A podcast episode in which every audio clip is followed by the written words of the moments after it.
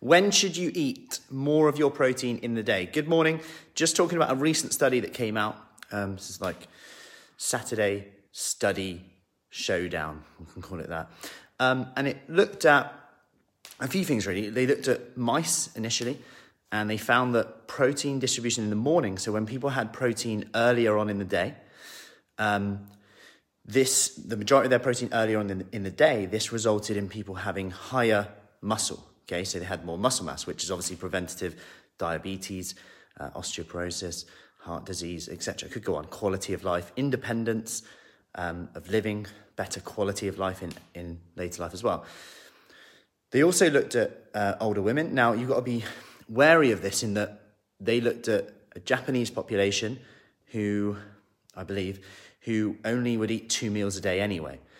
So you've just got to consider if you eat only two meals a day, then no wonder there's more of an impact because if you're eating two meals a day, the distribution of protein is going to be more significant than if you crossed it over three, okay, because you can spread it out more evenly. Now, that aside, what it did show or suggest that getting protein at breakfast is a really key thing if you have breakfast. And if you look at the Western diet, protein is probably, you know, we, we work with hundreds of people, work with thousands of people. And, and what I see is generally, if you look at breakfast, like the history of cereals, toast, etc., moving away from eggs, bacon, stuff like that, the trend is low on protein, which almost discourages that protein and muscle and all those benefits we talked about before. Now, if you then consider another study that showed that when they gave people 48 grams of protein for breakfast, there's nothing crazy about 48 grams. That was just the number they gave in the study, which is like two scoops of protein powder, but it could be anything. I'm not saying have that, but I'm just saying as an effect of higher protein diet, what it could do for you. People subconsciously ate less. Now, what does that mean? Well, it's the weekend right now.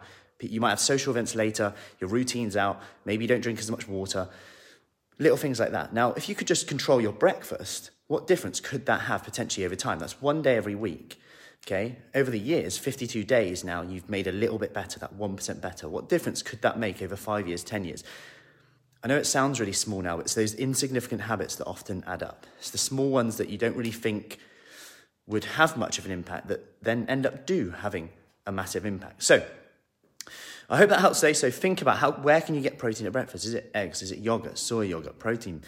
Um, baked beans? Like anything is good. We don't eat enough, enough legumes as it is.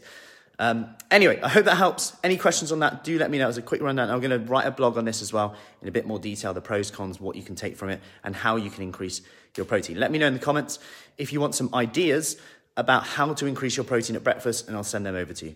Anyway, any questions, let me know, and I'll see you soon. Take care.